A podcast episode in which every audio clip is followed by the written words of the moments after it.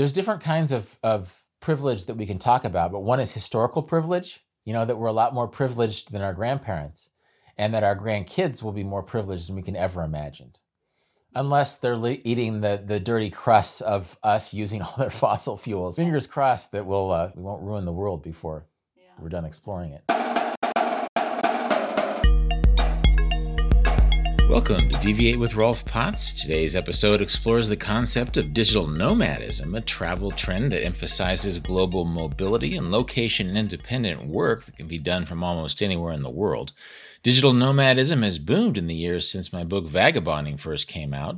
And it was because of vagabonding that filmmakers Wade Shepard and Anna von Petersdorf interviewed me for their documentary film The Nomads, which offers a deep dive into the lives of digital nomads around the world.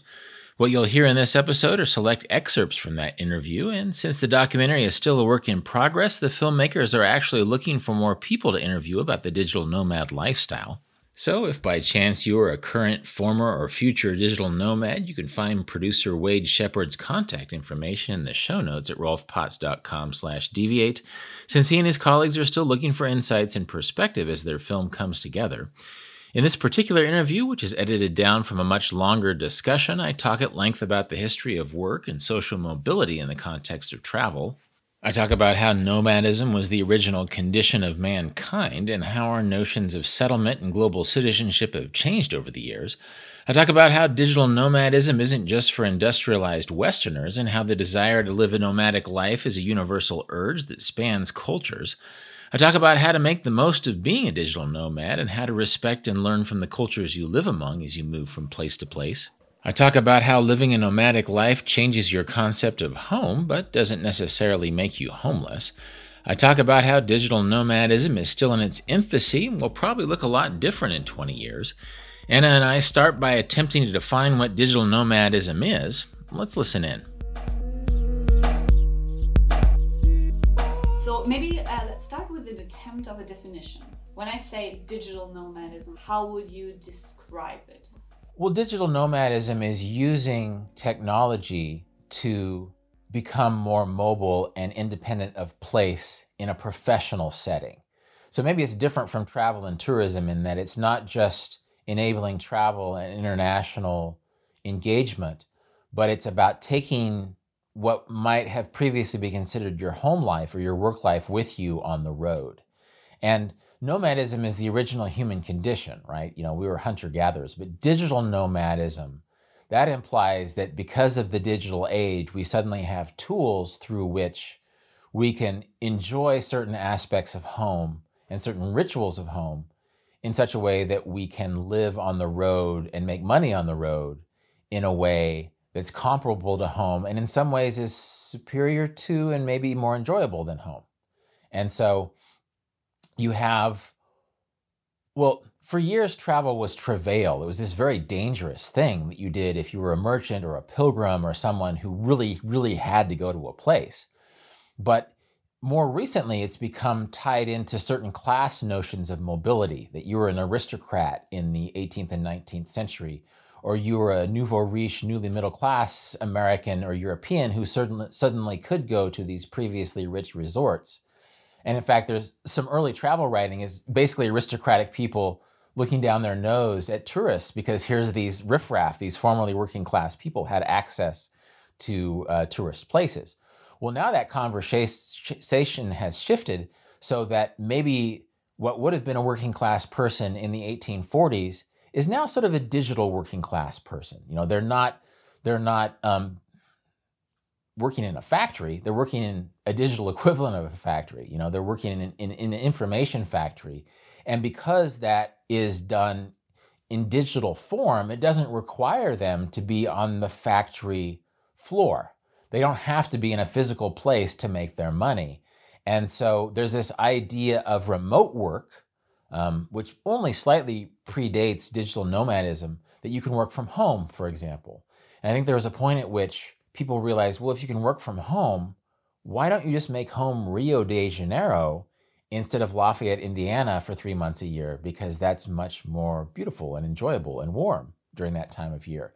So I think the specificity of what digital nomadism is is still being figured out. that in 20 years, what digital nomadism is will have a concrete reality that we can't even predict now. But right now, it's the idea of taking certain professional tasks on the road in a way that technology has made, has enabled. It's enabled us to talk to our boss with the same phone call resolution as if we were on the other side of the city, but we're on the other side of the world instead. So I think there's a question kind of like inherent in that definition and description that you just gave me, which is is it going to go more mainstream than it is already? I think not only is digital nomadism, whatever that means, going to become more common for the average Joe, but the average Joe will be also the average Mustafa. Uh, who lives on the other side of the world. That it's not just your average American or European guy, but it's going to be the person living in a village in Sri Lanka who's looking at this digital nomad from Colorado and thinking, that's interesting. They're making money, really. And by the time that they're 30, they might be working in an international setting that we couldn't predict now. So I think absolutely yes, digital nomadism and its manifestations are going to be more common, but in a global way, in a way that doesn't limit itself just to Americans and Europeans and what we see now as privileged people, but it's going to be people stepping in to this less place based economy in ways that enrich their lives that might not involve a bottom line of $100,000 a year, but it might involve a Sri Lankan bottom line of $17,000 a year that is still way more mobile and way more global than their grandparents could have understood. And so I think it's important to, to have a critical lens on what digital nomadism is, but I think we should admit that humans are smarter and more adaptive than we realize, and that the way it manifests itself is going to be so much more sophisticated than we can understand now. And the way it is sophisticated may not involve us as Westerners. it may be these people who, who we now see as locals who uh, will take some ideas from us and reinvest them into the realities of the world as it's developing now. And I think we, we also live in sort of a man bites dog, sort of glass half empty media economy where we worry about things without realizing that humans have always adapted in certain ways. And I don't want to be over optimistic because we have environmental problems that are huge. We have social disparities that are huge. But we also have human resourcefulness that has always benefited us.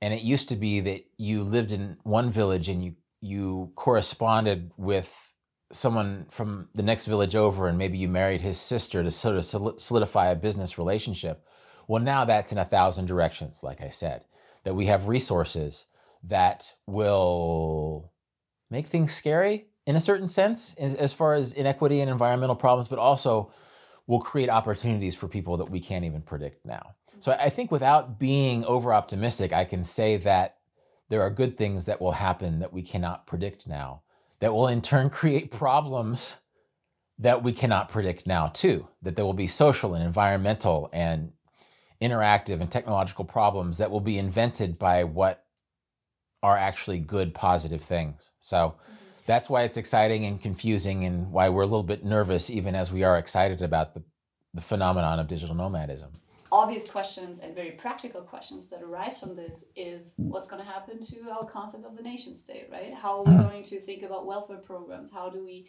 pay taxes? Well, you'd probably have to talk to an academic who can describe what wave of globalization we're experiencing right now. But the idea of a nation state is pretty new, and that is the result of a previous wave of globalization. You know, the, the, the idea that you have this country, Italy, that is circumscribed by certain borders. I mean, what in the 1700s there was no concept of that. There was no nation state idea of Italy. So the nation state is is we have to understand that that's a very new thing. That the idea that this country has these borders and we're going to march under this flag during the Olympics is very arriviste. That's totally, totally new. And it's going to change. Also, the idea of the welfare state or of, of social um, mechanisms or, or sort of taxing certain people to aid other people has a certain logic within the nation state. And as the idea of the nation state becomes more malleable, that's going to be tough because, you know, if you're from a place that has healthy institutions for like social welfare, welfare like certain parts of Northern and Western Europe, if you take that paradigm and you go to India or Latin America and you realize that, oh, well, these rich people aren't actually paying taxes. And actually, in North America, rich people often aren't paying taxes either. That those concepts that we idealize are being sort of hustled and hacked.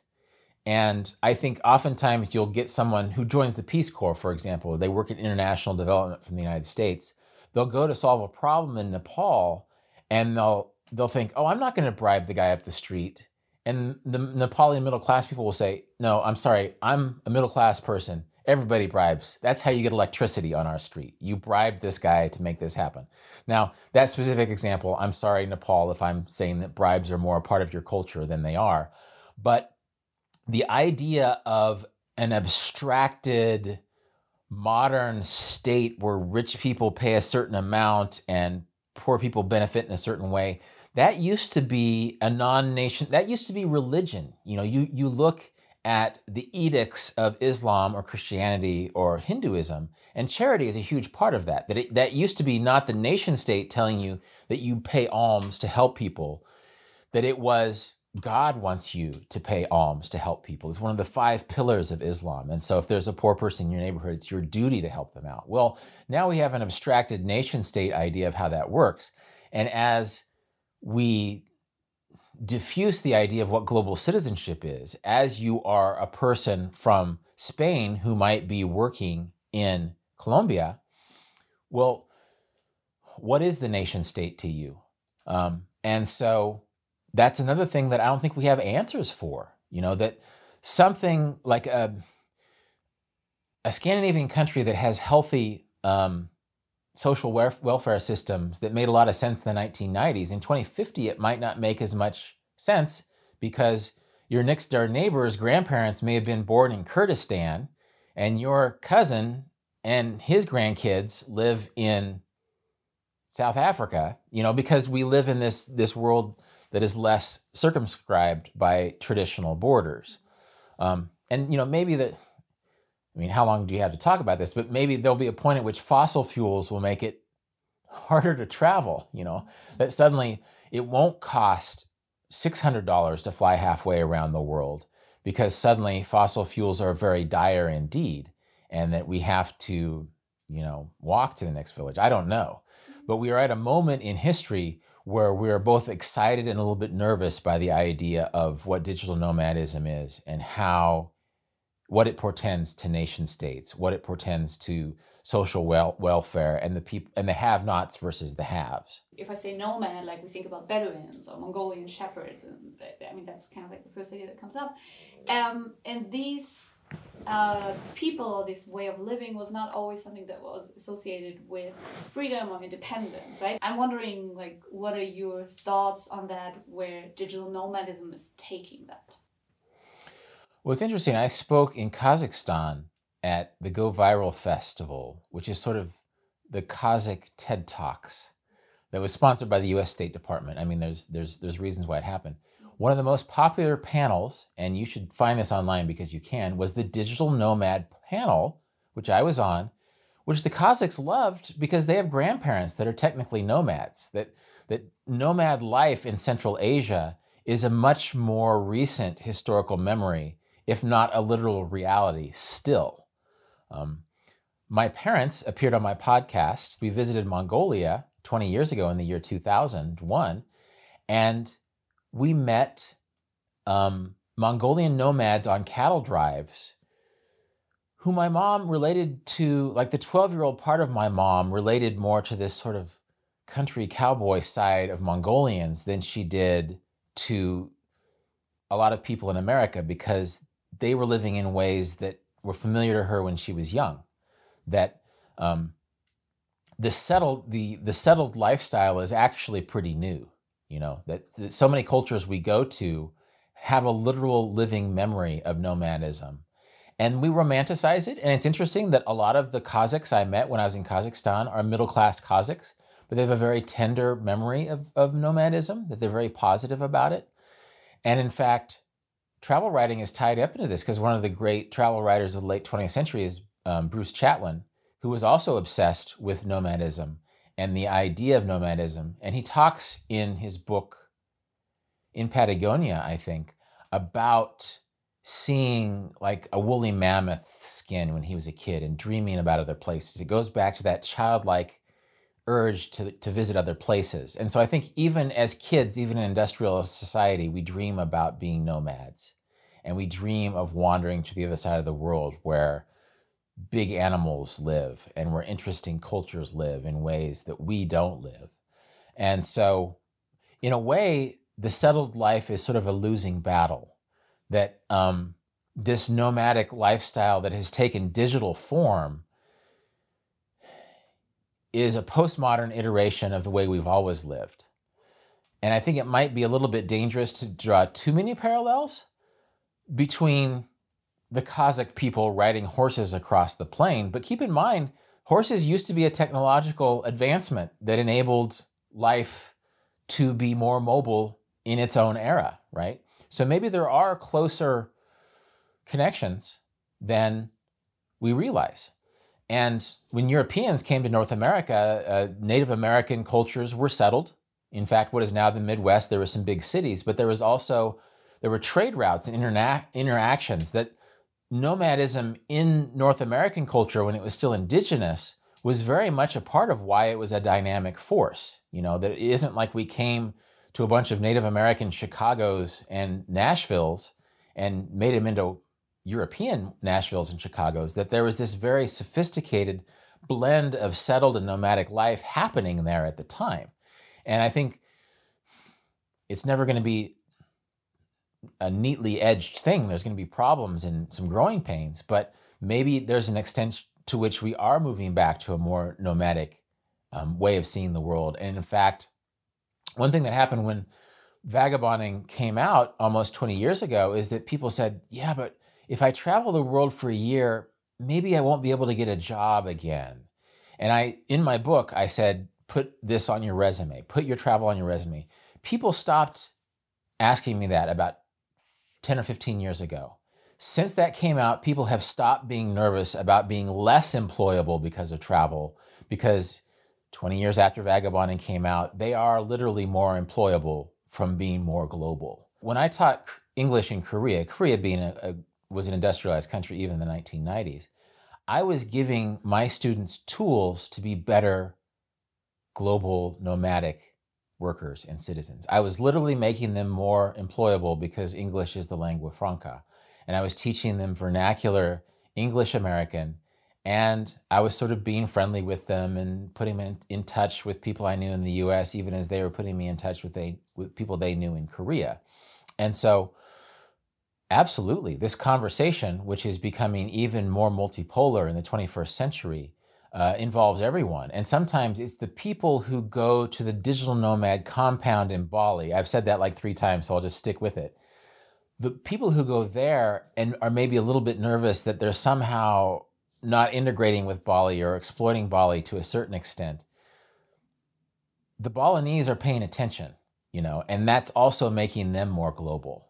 And that the extroverted Balinese who suddenly have a friend now from Dusseldorf and from Wellington, New Zealand, and from Minneapolis, Minnesota, they're going to have more data points as employable Balinese people than they would have ever dreamed in a more traditional life.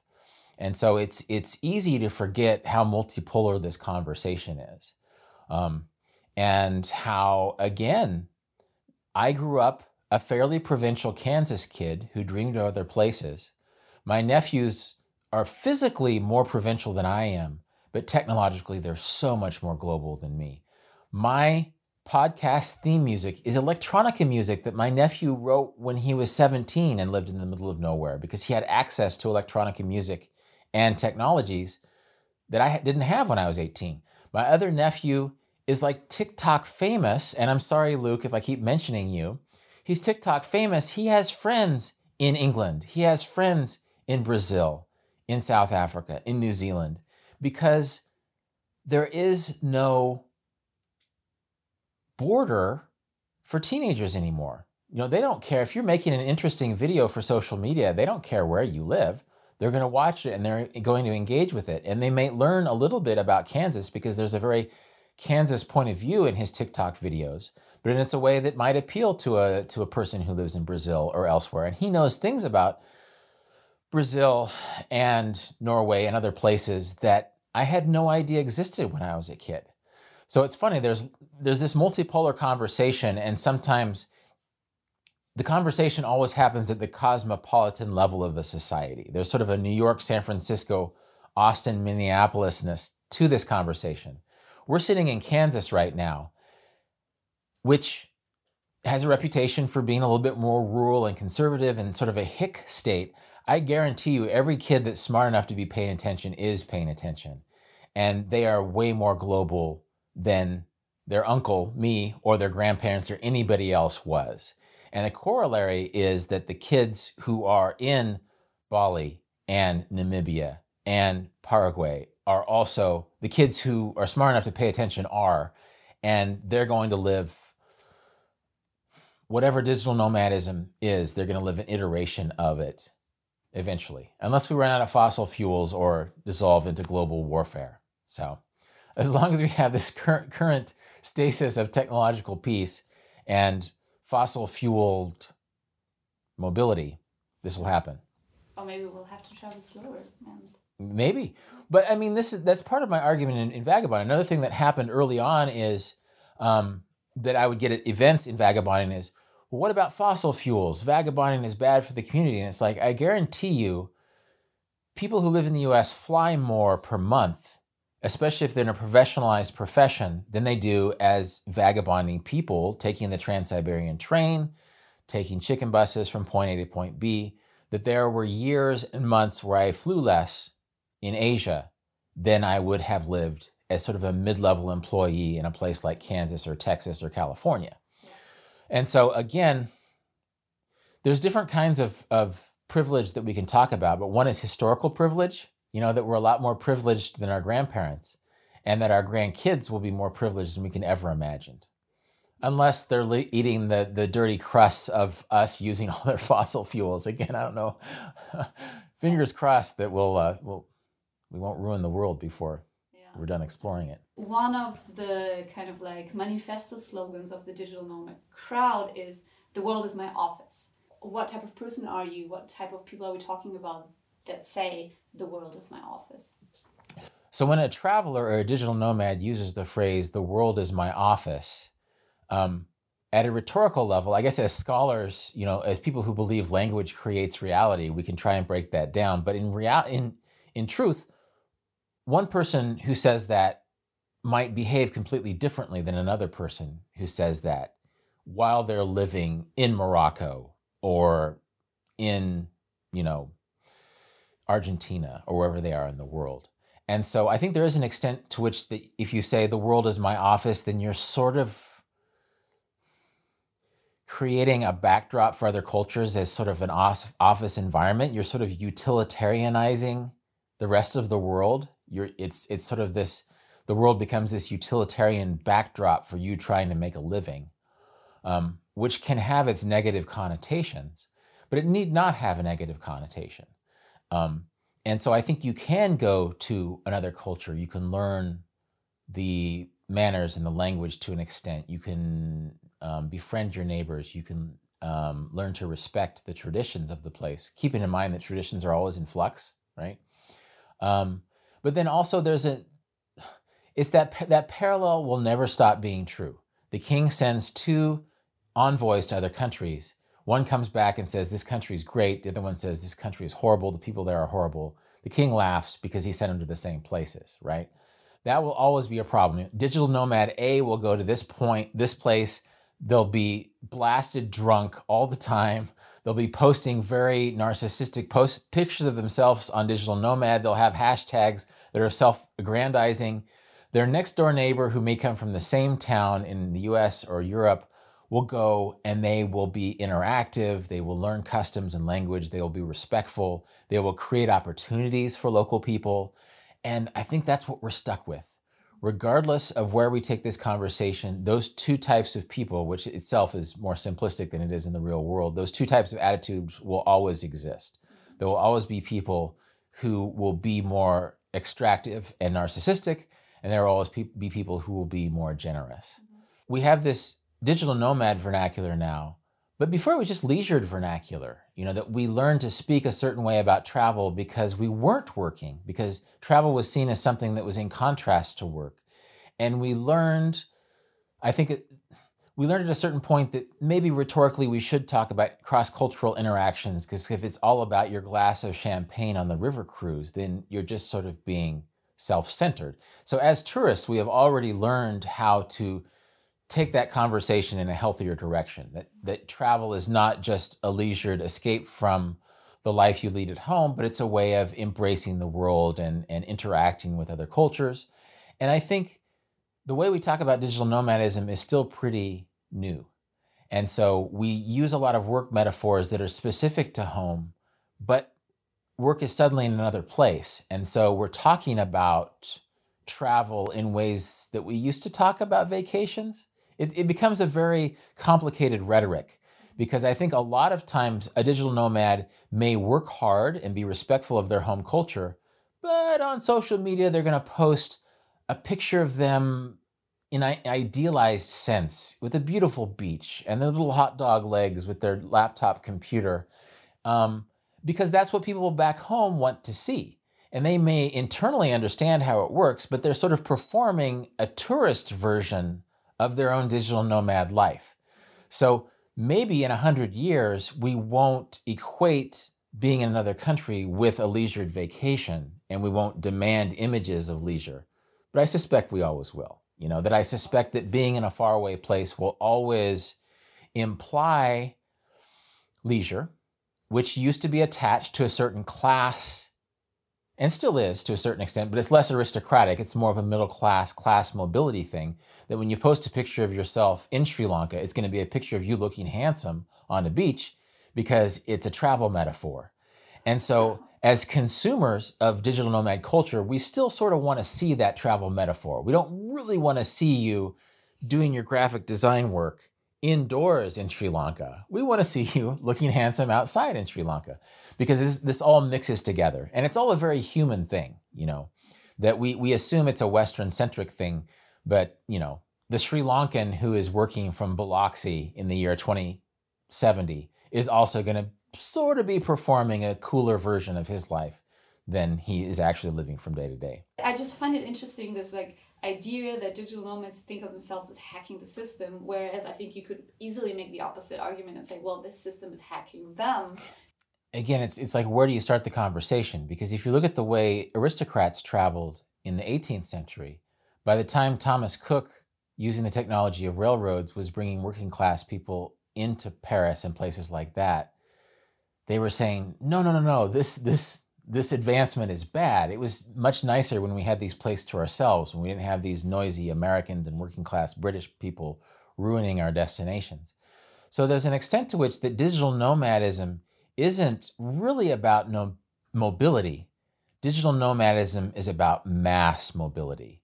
It's about it isn't about people working from a foreign country. It's about mass numbers of people working from a foreign country. It's not about this being special necessarily, even though on Instagram we like to let people think that we're special. It's about this is happening in such huge numbers now that we have to acknowledge that it's not as special as we thought and that it comes with the problems of any mass movement.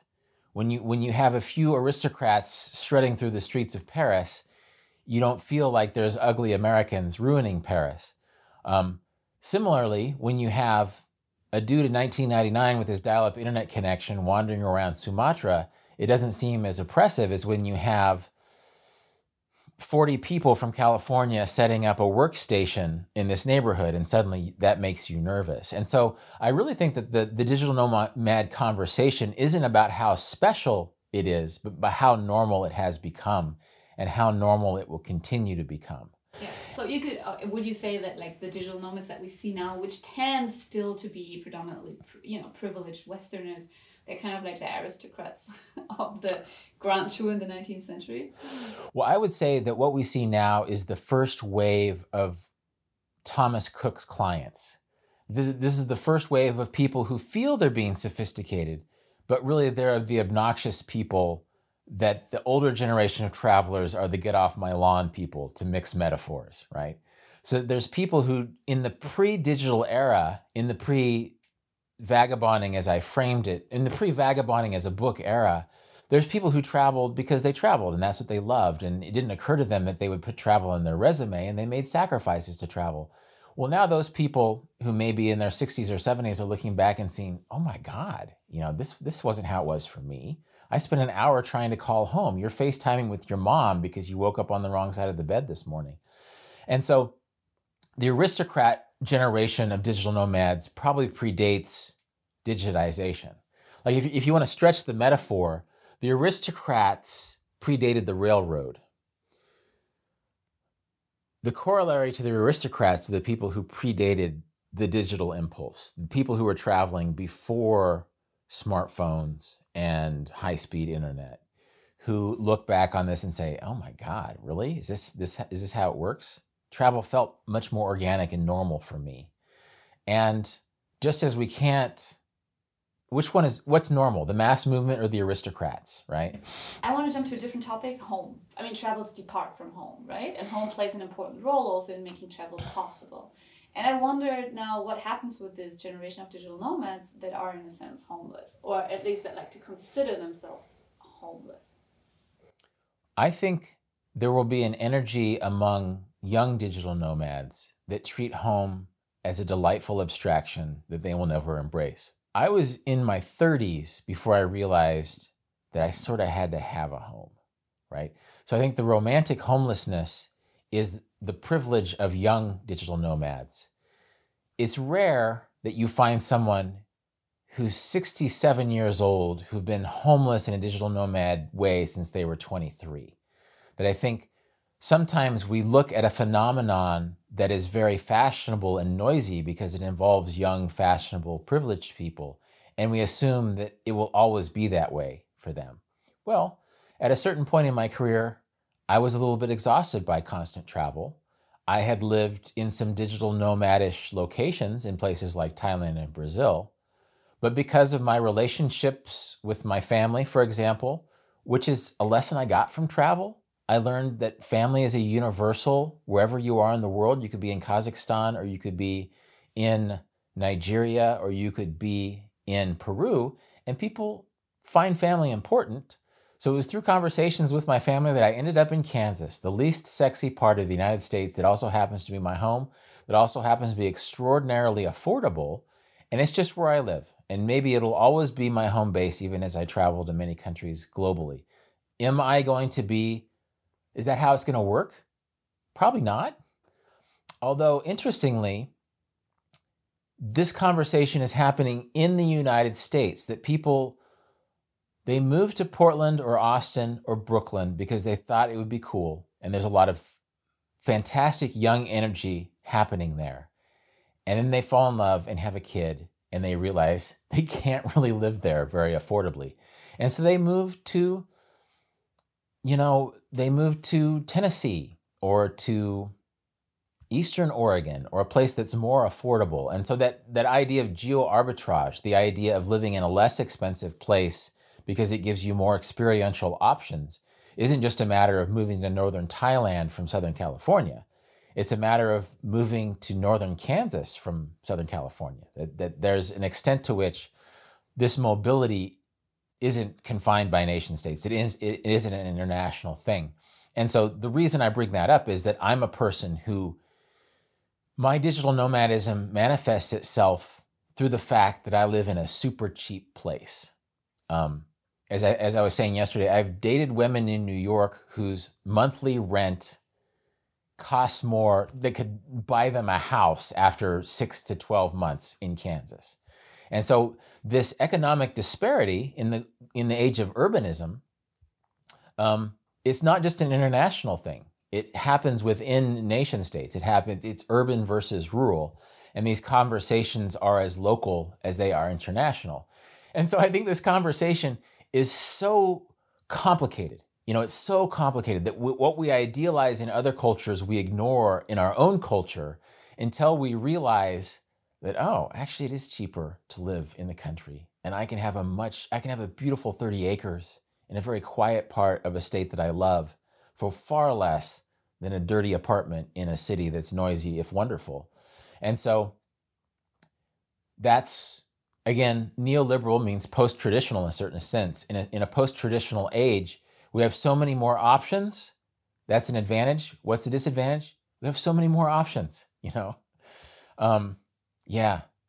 There's a line from Michael Herr's Dispatches where um, Michael Herr is traveling with this soldier and he says, You sure should get some shitty choices in this war. And Michael Herr reflects to himself, Well, actually, you mean you have no choices. As a soldier, you have to take or- orders. Your, your choices, shitty choices means no choices. I remember reading that as a young vagabonder and thinking the corollary, if you're not a soldier in this newly global economy, is that city choices means every choice, you know. And the choice you make in 1994 might not make sense by the time you're in the 2020s. Um, and so that's the hard thing. You know, I think the surest way to make this documentary seem dated in the year 2030 is to say a bunch of resolute things about what this phenomenon is like. And I'm not suggesting that you're going to make a prim little documentary about how this is what digital nomadism is and it will never change that literally digital nomadism is about change and the fact that change is inevitable. So, what do we do with that change? And glib answers are going to be the wrong ones. You know, the well, it depends answers are going to be a little bit righter than the glib, this is all good or this is all bad type answers to that question. And what's fun about this project is that it is a core building block of 21st century life. Mobility is the new urbanization. You know that, that mobility is the new is going to affect how people live moving forward. For example, if you wrote if you made a documentary film about cities in 1920, um, you probably would have had an entire episode about the epidemic of horse shit with all those horse-drawn carriages, you know, all those horse trolleys taking people from one place to another. Well, who would make a documentary about urbanism that that that that considered horseshit in this day and age. So, what is the corollary of digital nomadism horseshit? Like, there's problems that present themselves to digital nomads now that won't exist in 50 years. And in 50 years, there'll be all kinds of problems that we don't even, we didn't even occur to us now. That's what makes this exciting and sort of hard to pin down. This has been Deviate with Rolf Potts. More about everything that was just mentioned, including contact information for the producer director of the Digital Nomad film documentary in the event you want to share your own digital nomad insights and experiences, can be found in the show notes at rolfpotts.com slash deviate. And as always, you can contact me with insights or questions at deviate at rolfpotts.com. This episode was produced by Justin Glow. Cedar Van Tassel does the theme music. Thanks for listening, and I hope you tune in for future episodes of Deviate with Rolf Potts.